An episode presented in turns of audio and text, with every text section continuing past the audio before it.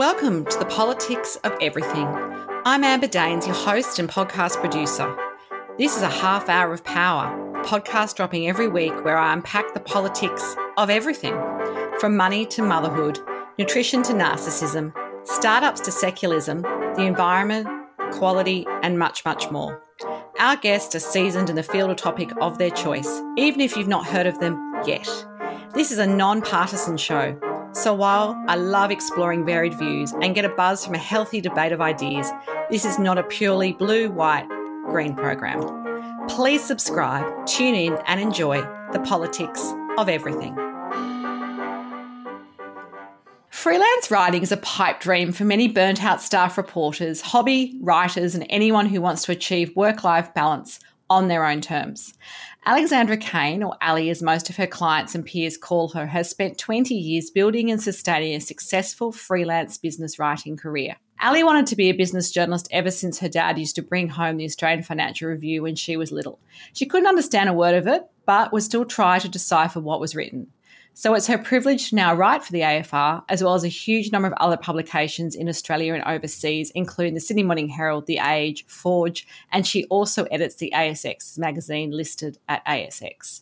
An always in demand freelancer, Ali also writes for many of Australia's and the world's biggest and some of the smallest businesses, regularly producing newsletter articles, blog posts, white papers, speeches, and more recently, podcasts for her clients. And she's worked with me for over a decade now, leading hard hitting media interview role plays for my clients in communications training workshops. For Ali, it's all about getting to the crux of why business and money matter and helping people to understand this world. And of course, she works and lives at home in sunny Dee Why, which today would be a cracker of a day, I imagine. Ali, welcome. Thank you very much, Amber. So it sounds like you did achieve your childhood dream of what you wanted to be when you grew up. You, you wanted to be a business writer, and here you are. Were there any kind of distractions along the way?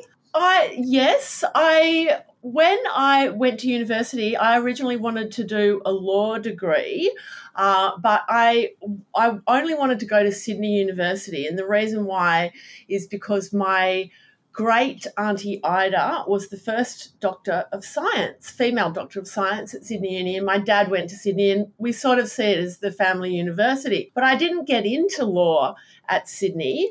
So I started doing an arts degree there, which I felt wasn't going to take me anywhere. And so in my second year, I switched to economics, which was the best decision that I ever made. So I finished my economics degree.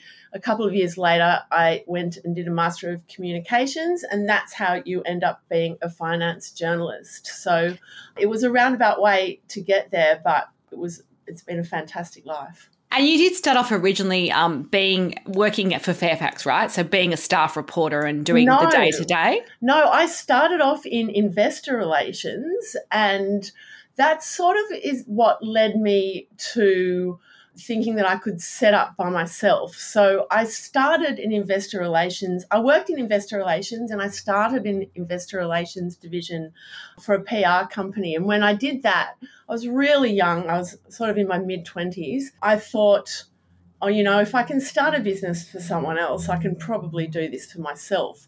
So that's when I went out on my own and I had connections at the Financial Review and started writing for them as a freelancer straight away.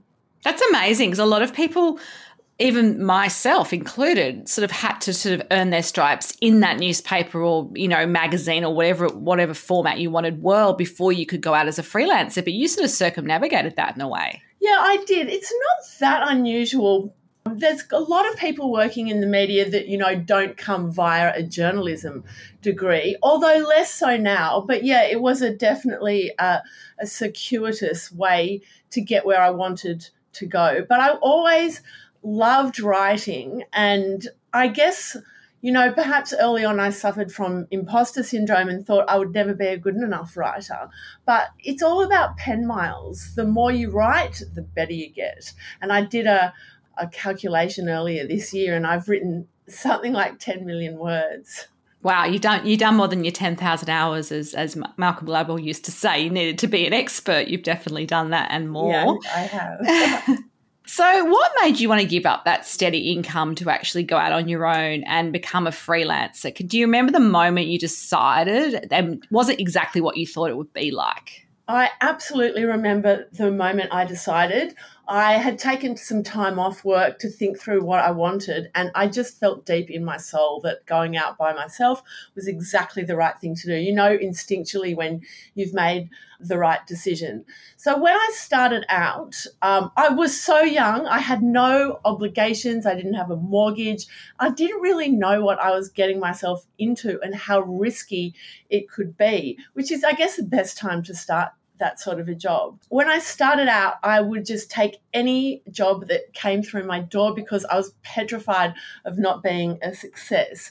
But I've since learned that you need to be more judicious about the work that you take on and really sort of stay in your lane and, and, establish yourself as a specialist in a certain area. But when I first started, I was just, you know, I just very keen to make a success of it. So, some of the early mistakes that you made as a freelancer, could you share what they could be? And I, I imagine I think of things like not charging enough for your time because you just want people to say yes and, and you know get the work, or maybe not doing enough of that pipeline work to make sure that you have cash flow, which is obviously king when you're a freelancer, or even not even choosing the right type of clients. So there's some sort of examples of some of the the rookie mistakes that you you made along the way. I think making uh, prom- not promises I can't keep, but promises that are hard to keep.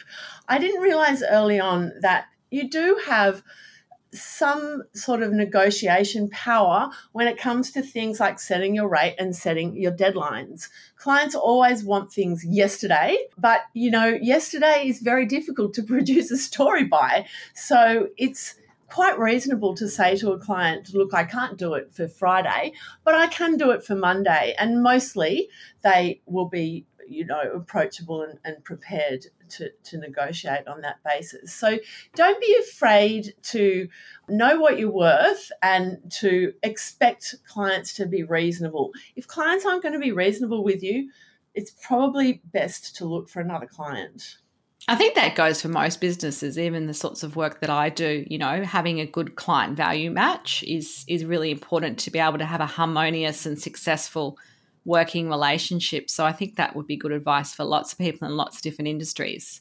Yeah, absolutely. And you know, one of the things that people think is that freelancing is difficult life and it's not not solid but I've found that it's actually a great protection during downturns because I might have 20 or so clients. And even if some of them go away during a downturn, they're not all going to go away. But if you have one job and you lose your job, well, that's your entire income.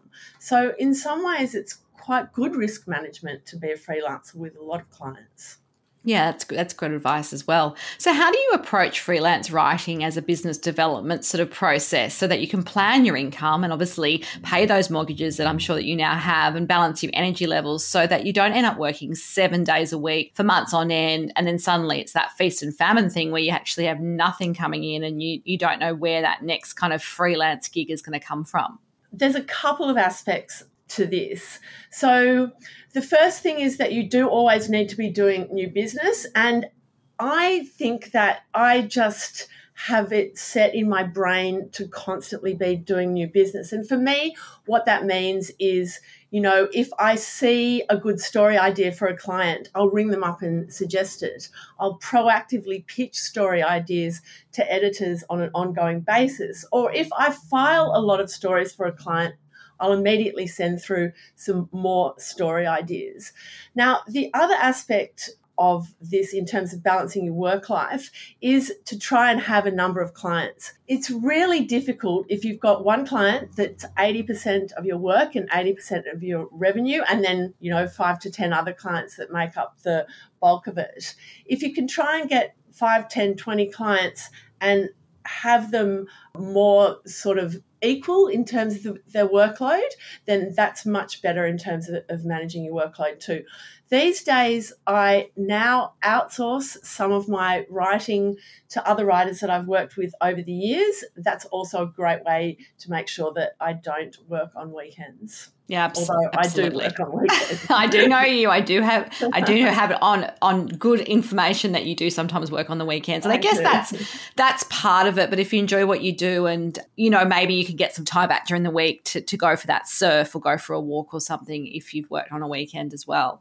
Yeah, absolutely. It's that flexibility. And when you start working for yourself, you need to get used to the idea of having that flexibility. That if you want to go and do a yoga class at four o'clock, come back and do another couple of hours work, go for your life. Yeah, you don't you don't have that boss kind of saying you need to be on that nine to five clock, which I guess no. is why people love the idea of, of freelancing and, and writing for, for ranges of clients that don't necessarily need to know when they do the work as long as they get it done by the deadline. That's right. But you do have to take a very business like approach to it. I or I work business hours. I get up, I put on makeup, I put on good clothes, and so that is a psychological trick to tell me that I'm working. It's you can't operate a freelance business and think that you can do it part time. You have to operate it like any sort of business. Absolutely. So I'm wondering, this is kind of getting into money because you know you are a business journalist and you ask people when you interview them all the time about their revenue and their money. What's the best year of income you've ever had, and would that mean for you to achieve that you'd have sort of fewer higher paying clients, but you're servicing a lot or lots of smaller jobs or a mixture of, of everything? I mean, how did you achieve the best year you ever have in the 20 years you've been a freelancer working for yourself? My best year was probably 2005, 2006. I love how you just know um, that. yeah, well, I'm, I'm really well across my numbers, as you can imagine.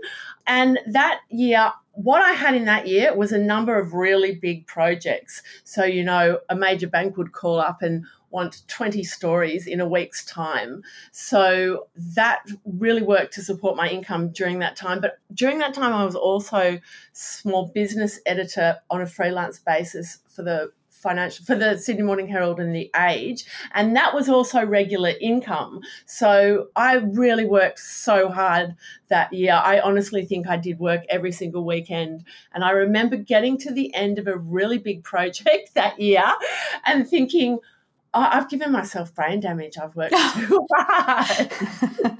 Talk about burning out. Absolutely. So, how do you promote yourself, given that I imagine some of your clients would want to keep your writing services all to themselves and I guess not have their competitors use you? How do you balance that out? Well, I what I do is I, I, do sign confidentiality and sort of non-compete agreements with certain clients, small small clients. Um, if I've got a client that is in a particular industry sector that's small, I will typically agree not to work for their competitors. And or if I do, I will disclose it and, and keep those lines of communications open. But when it comes to things like working for the big banks, then um, as long as I'm not, you know, working for the loans department at Westpac and working for the loans department at Commonwealth Bank at the same time, they don't mind that. They probably expect it, I guess, in a way, because you don't work for them exclusively. That's exactly right, and and that's the the nature of the beast. I'm not I'm not exclusive for them. And if they do want me exclusively, you know, there's a fee involved, obviously. Obviously, absolutely. Um, look, it is hard being a freelancer. You've obviously made um, a successful livelihood for yourself for the past two decades. But I, I do think a, a, lot of the gig economy discussions at the moment are looking at the way in which we can better support, you know, freelancers and casual staff do you think the government has a role to play to kind of play catch up? Because I guess if you're in a, you know, if you're in a full time job, even if it's not as well paid, you might have super, you might have health cover, you might have leave provisions if you get sick or you have to take time out for caring responsibilities. Is there a role that government can play to make freelancing not just more attractive, but actually more fair for people who are contributing to the economy? I mean, you pay taxes, you do other things as well. So, what's your view on that? Yeah, I, I, I think that, you know, lower taxes would always be welcome. And I do think that the government needs to appreciate that, you know, freelancers are running a business. Last year in Victoria, the government provided you know wage support and incentives for businesses except for freelancers and that really jarred me because of sole traders i should say that really jarred me because why shouldn't sole traders get the same support as other businesses? I think it's really important for the government to see the contribution that we make. We often talk about the contribution that small businesses make to the economy, but if you broke that into sole traders, it would be fascinating to see how many businesses are sole traders and the contribution that we make to GDP. There's a great story idea for you there, Ali. You can pitch that True. pitch that one in. True. Yeah, no, it's interesting and food for thought. Of course, this time around in Australia, during our, our current lockdowns, there is some provisions for sole traders. So maybe maybe there was a bit of lobbying to kind of overcorrect that in a way, or at least catch up when it comes to the pandemic and how our contribution, but also like the fact that yeah, we are equally as affected, if not more, sometimes than people in full time employment. That's exactly right. And you know, we can take advantage. Well, I mean, this is a gross generalization, but things like tax breaks for inv- investing in equipment, typically freelancers can't take advantage of that as much as bigger businesses. So I think that's something that the government needs to take into consideration as well. That you know we can't take advantage of those those those initiatives. So maybe there's something else they could. Yeah, exactly. So do you charge per word or per hour or per project? And do you find that clients haggle? For your services at a lower price, particularly when it's been a tough time for them. And I guess, you know, just getting your big girl pants on, how do you say no to that? Well, that's one way that I can manage my workload. So my standard rate is a dollar a word plus GST, which is a really simple business model for me and my clients. I like to price and cost a job before I do it so the client knows exactly what it will cost them and there won't be any surprises. So by not discounting my rate, I do price myself out of the market for some jobs, but that is what helps me manage my workload and make sure that I don't keep working 24 hours a day. Yeah, absolutely. And I guess, do you find that you've changed your rates obviously over the 20 years or is it kind of hard to do that? How do you how do you price increase? I mean, most people have a job, they might get a performance based increase every year or, you know, every however long they've been with a company. But what do you do when you're a freelancer and you're like, I've had this client for 10 years, I've been charging them a dollar a word, cost of living's gone up I'm really busy and I'm even more experienced than I was 10 years ago. So, is there room to do that? Or you think sometimes it's better just to have the client be happy and stay with you? I think so. And you know, there is natural attrition. I most of my clients have been with me for ages, but they sort of come and go, or they'll move jobs, and that gives you the opportunity to increase your rate. When I started out, I think I, my standard rate was seventy cents a word, so it's improved over time. So, but yeah, it is very difficult to negotiate. And I feel, I mean, maybe this is because I haven't pulled my big girl pants on, but I feel it's difficult to negotiate a, a rate increase with an established client. But when new clients come along, you can make sure that they do pay your your know existing rate. Yeah, absolutely. Look, COVID has hit many businesses hard, and we have alluded to the fact that sole traders and freelancers were left out of last year's kind of pandemic concessions and, and financial support from the government. During COVID, did your business take a hit like a lot of others did? And how did you actually find or maintain work? And I guess in the year and a half we've been living like this, has it kind of got better over time? And what some what are some tips that you'd have to, to make it work? So typically, crises are the making of my business for a number of reasons. One, I'm a finance journalist and it gives people want to know what's going on and it gives me an opportunity to write. Also, people tend to have higher freezes, so they use freelancers more, and that's always worked in my favor during downturn. When COVID hit last year, I had a I did have a dip, but I came back really strongly. I went out and did a huge amount of new business probably too much. And so from about April, May onwards until the rest of the year, I was super busy, and that's what uh, and I, I'm still really, really busy now. So, would you say it was as busy as you were, say, in 2019, or just sort of kind of playing catch up in that sense? Like, how would you compare busier, that period? Far, far busier. 2019 was reasonably quiet. Oh, 2019, don't forget we were sort of coming off the back of the Royal Commission, which did cause a bit of a downturn in my business and it was yeah, starting to pick up through 2019 2020 started well and then, you know, dipped and then went whooshka after the initial impact of the lockdowns. Absolutely. If you weren't writing about business, what else would you write about? Surfing, skiing, and cooking, maybe those three. I've always wanted to be, you know, a, a food journalist. Oh, absolutely. Well, there's still time. It's not over there yet. Is still time. Exactly. So I'm a big believer that, that people haven't got to where they are without at least one or two mentors, and they can be formal or informal mentors. They can be personal or professional mentors. But is there anyone that comes to mind that had an impact on your career, your life, and your journey so far?